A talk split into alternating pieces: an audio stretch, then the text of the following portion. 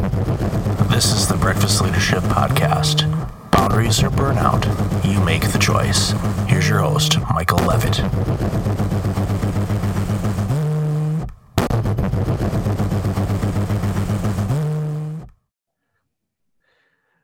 Welcome back. I've got C. Lee Smith on the line. How are you, sir? I'm doing well, Michael. Thanks for having me. Hey, thanks for having uh, joined the show. It's appreciate you and, and your patience to, to get on. So, SalesFuel, uh, what an interesting organization. What are some of the great things you guys do over there? SalesFuel is a uh, sales intelligence or sales research company. So we believe in all types of intelligence to help sales teams sell smarter, sell more, uh, we started off as a company that uh, provided research services, local business intelligence to uh, media companies and ad agencies for helping their local and small businesses uh, survive and thrive. And that's especially important these days. And that's how we started. And then we realized that, you know, just as importantly, if not more importantly, is that uh, managers needed to have greater intelligence about the type of salespeople they were hiring and adding to their team and they also then once they were on the team needed to know have a different set of intelligence than to be able to uh, to develop them into becoming better salespeople. And I know the strong salespeople and the ones that are fumbling around with things and uh, Jim Rome, sports guy. I'm sure you've heard of him before. When he he dabbled in sales, I think for about two weeks in his life, and would tell stories about basically taking business cards from fish bowls at restaurants just to show that he was prospecting.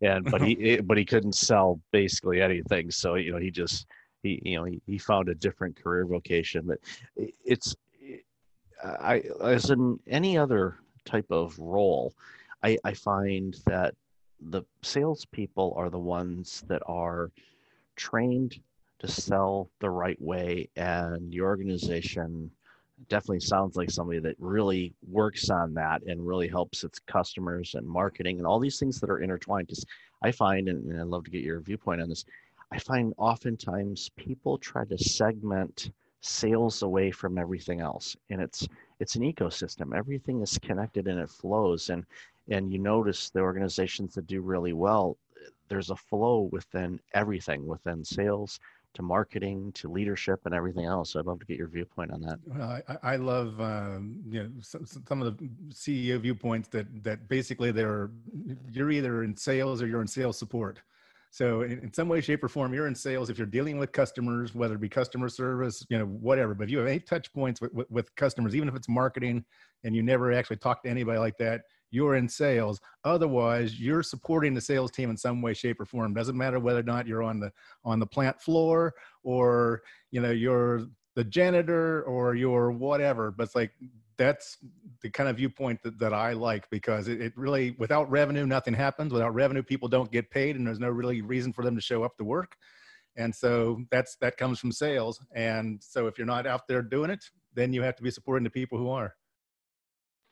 At the time of this recording, we're dealing with COVID nineteen, and and it's obviously a, a game changer for all types of industries and the world at large from a sales point of view, uh, how would a salesperson navigate this? Because there's, and, I, and I'm seeing it with the people that I deal with, I'm seeing a wide variety of reactions when it comes to having discussions about selling a product or service. There are some that are like, you know what, I'm going to push through this business as usual as best we can. Let's do it. And then there's some other organizations that are really paralyzed and they don't want to do anything because they they're fearful of mm-hmm. misstepping or spending some revenues that they may need to allocate somewhere else so you know what are some things and techniques that uh, your team uses and, and how you teach people on how to navigate these you know out of normal situations that we're facing. Clearly what you where you want to end up is right in between those two things. I mean you want to if you're doing business as usual that's not going to work. You're going to come across as tone deaf caring only about yourself caring only about their money. At a time where people's emotions are heightened they're they have real fears not not only about the coronavirus you know and and their health and their family's health and their employees health but also their financial health. And so there's you know there's some real fear going on there uh, from the customer's point of view as well. And if you try to plow on through that business as usual uh, you're not going to come across as somebody that's actually caring about their well-being or, or their business's well-being and that's not going to end well for you. Uh, clearly, on the other side, though, uh, you can't be too aggressive. You have to, you have to, and you can't be tone deaf. So you have to change all your marketing. So it's like it's very clear to me those people that you know have their marketing on autopilot. You can look at their social media posts and you know you can see pictures of you know people not doing the social distancing and you know things that are not uh, not really speaking to the, the reality of the moment. And I don't believe this is a new normal. I believe this is a temporary normal and that we will get through it. Eventually, we will return to business as normal or as usual. But you know, as with anything disruptive like this or whatever, there will be some changes, you know, in the landscape of things. So my advice to the salespeople out there is, you know, what you should be doing in this moment in time is what you should have been doing all along, which is sales is not selling, it's helping. And if you go at it with the attitude of I'm I'm here to help this customer, whether it be to you know be empathetic to the, to their unique situation and just just listen to what you know what they're processing and what they're dealing with or if there's an opportunity to solve some real problems that have popped up then or if there's an opportunity to help them be innovative because they have to be innovative during times like this that's what a salesperson should be doing not selling yeah, not not not pushing a product, push, and and quite frankly, when we teach salespeople how to sell, you know, we don't teach them how to sell that way. Selling is helping, and selling is personal. And so, you know, it is to connect with somebody on a personal level, not just to understand the problems uh, or the aspirations that the company has, but also to understand then what are the benefits and the consequences then to the buyer, the person that you're sitting across the desk from, or in this case, sitting across the computer screen from. You know, it's golden advice because, eh, and I've always resonated with people when I'm you know, buying a product or service when the other side of the equation is is truly engaged in seeking to understand what you know my needs are and also you know what my potential needs could be because oftentimes as a consumer or customer we don't necessarily know everything that we need. We know we need something but we don't necessarily know what we need fully and that's where uh, salespeople come in and and can really help with yeah. figuring out what you want to do with something or where you want to go or where you want to take it because i could easily say all right i'm going in to buy a car for example. I need this. Well yeah you need that but you know what's your lifestyle? What do you do? What type of work do you do? Do you drive a lot? Um, mm-hmm. or is it commuting? Do you have family? Do you have do you take your friends out you know for different things you know how many seats do you need? You know what you know what do you do when you drive? And what's your, your body size? I mean everything. There's so many factors on it. And and i use this analogy it's like a lot of people you know that want to get a pet you know so they get a dog and they don't know anything about dogs at all and they just say well i like this dog well that dog may not be the right dog mm-hmm. for you mm-hmm. just like this product may not be but this other service that we offer would be ideal for you based on a through z of the things that that you've shared about so and again that's where you see the the superstar salespeople differentiate themselves from somebody that's just saying, "Well, I have to hit this quota of this or that," and they just do it, and it it it, it creates a you know a, a, negative experience for everybody involved when they face those types of uh, equations. Yeah, it's it's a matter of are you are you helping the customer, or are you are you peddling a product? And you know it's it's really about you know asking the right questions at the discovery stage because that gives the salesperson you know the leverage they might need to be able to overcome objections at the end or uh, to help reassure them then to, to, to, sign on the dotted line if the, if that's the right thing for them. And it's really important then too because as a business owner myself sometimes you're you're so immersed in it you know in your day-to-day business aware that you can't see the forest for the trees. And so it's very helpful to actually have somebody come in from the outside to look at things through a different lens uh, who, who's not emotionally tied to the decisions that you make and you know so so deep into it as you are then to offer then you know a, a piece of advice with another set of eyes. And that's really what a good salesperson should be doing for their for their clients at this moment in time. Where do you see sales in sales professionals going in the next I'd say 10 to 20 years. And, and I say that with, with AI and, mm-hmm. and other things that are available. I mean, there are opportunities, I think, for some organizations. And I, as much as I like AI, and I had uh, Michael Gale uh, from Forbes on not too long ago, and we talked about, you know, the exciting advantages that AI provides, but there's also a cost involved with that and sales is a relationship mm-hmm. experience and that's how i go into those types of discussions whether i'm purchasing something or i want someone to work with me for some reason. And uh, i'm i'm concerned about it but where do you see things going in the next you know 10 to 20 years when it comes to the sales profession as a whole and and you know what people will will be looking for you know in the next you know couple decades? You know we're already headed in that direction in the fact that you know salesperson just can't know their product and show up and be the product expert you know on what they're selling because you know the customer doesn't need you for that. They can google that. They can ask other people on social media. They can you know, they, they don't need you for that. They, they can figure that part out even to some extent all the way down to the pricing. So and what they need you to do, though, is to be able to uh, look at their unique situation or their challenges in, and to be able to tell, can you help them solve a problem or achieve a goal using your product? Because it, your product is not a solution. It's the successful use of your product to solve a problem or achieve a goal. That is a real solution. And so it, it, requires a certain level of knowledge there. Might AI be able to help with that? Absolutely. There's one thing though that that salespeople have as an advantage over computers, and the fact that we're human. And so salespeople need to get really comfortable very quickly then with, with being empathetic, with you know listening and connecting with somebody to with the buyer on a personal level and you know and understanding that you know and, and really just reminding themselves that they what they already know which is they know salespeople know that sales decisions or buying decisions are made emotionally and then backed up with logic. So if that's the case, then why not connect logically? And being human is is something then that uh, it's going to take AI, AI a lot longer to catch up with than just being able to provide data and uh, pricing and, and things of that nature. Uh, so the buyer doesn't necessarily need you to for them to purchase the product, they need you to help them understand what they should be purchasing, how much they should be purchasing, and maybe to reassure them that it's a good idea to reassure them, and then to be there for them in case things go wrong.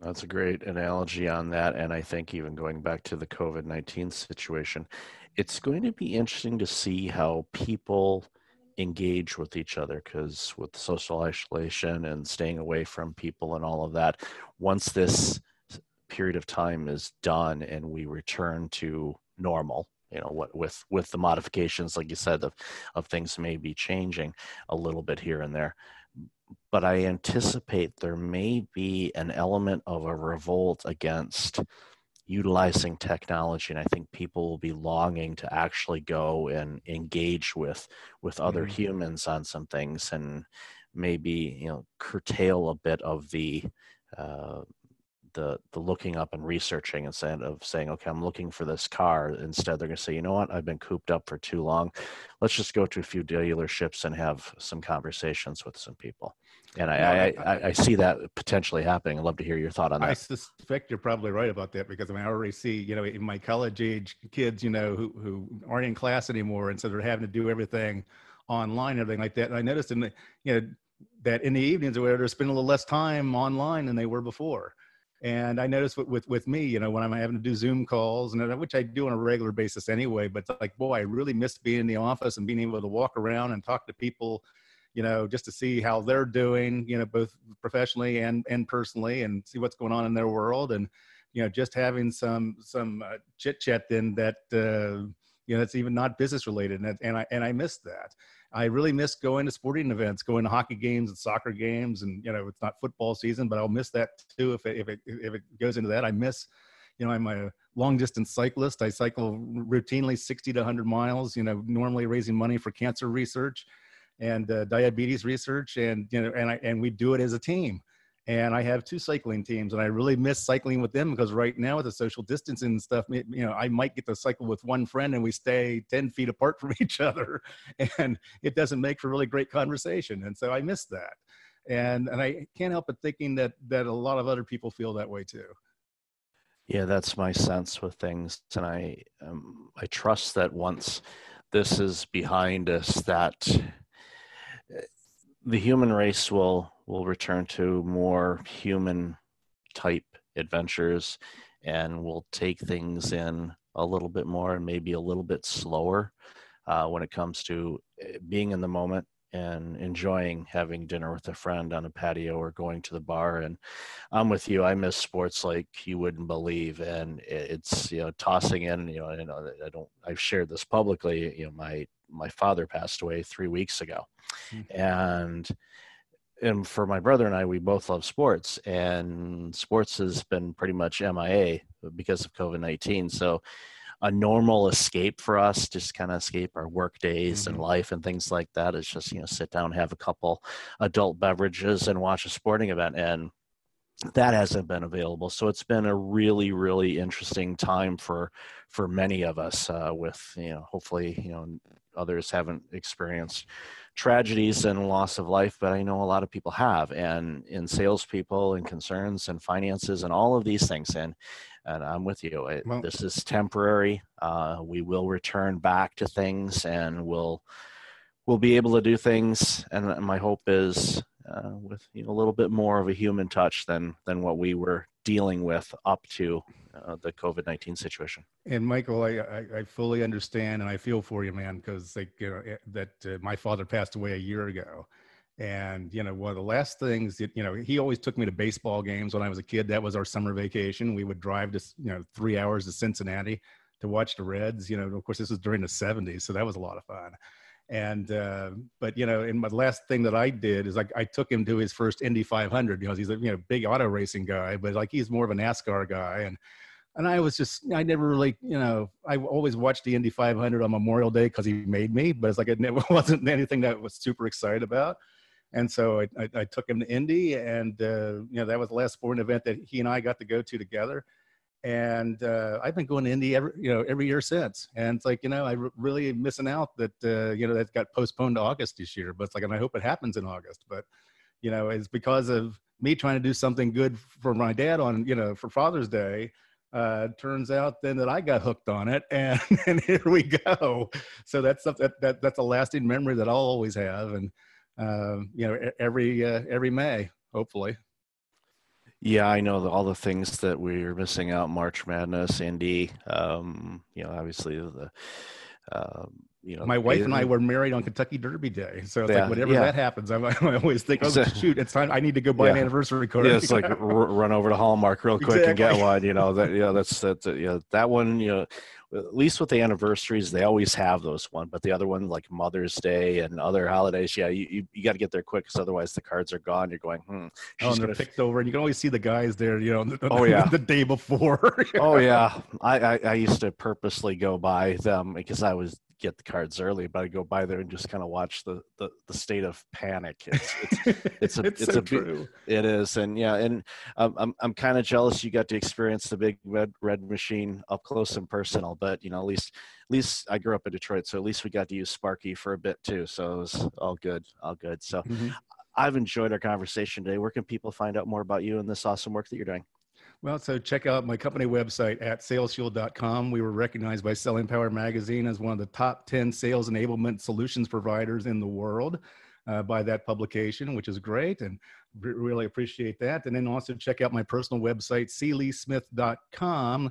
And that's that's that was all about me. So if you want to have me come and speak, consult, uh, you know, be a panelist, media expert, uh, then you know look me up there. And i was also recognized by selling power as one of the leading sales consultants for sales coaching in the world. And so that was very nice as well.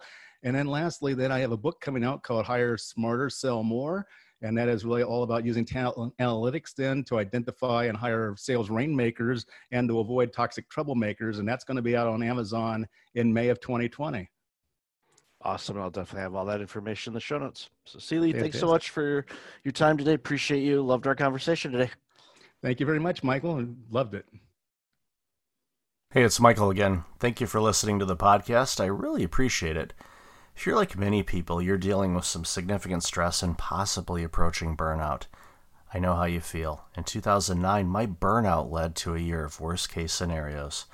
I do not want that to happen to you. If you go to breakfastleadership.com, you can register for a free webinar on burnout prevention, as well as get as a free checklist to have successful mornings. Start off each day the right way. Again, that's at breakfastleadership.com. Also, since you are a loyal podcast listener, I'm asking you to like, rate, and review my podcast on iTunes. I look at all the reviews and appreciate your comments, and it helps other potential listeners discover the content I have on the show. I appreciate you, and thanks again for listening.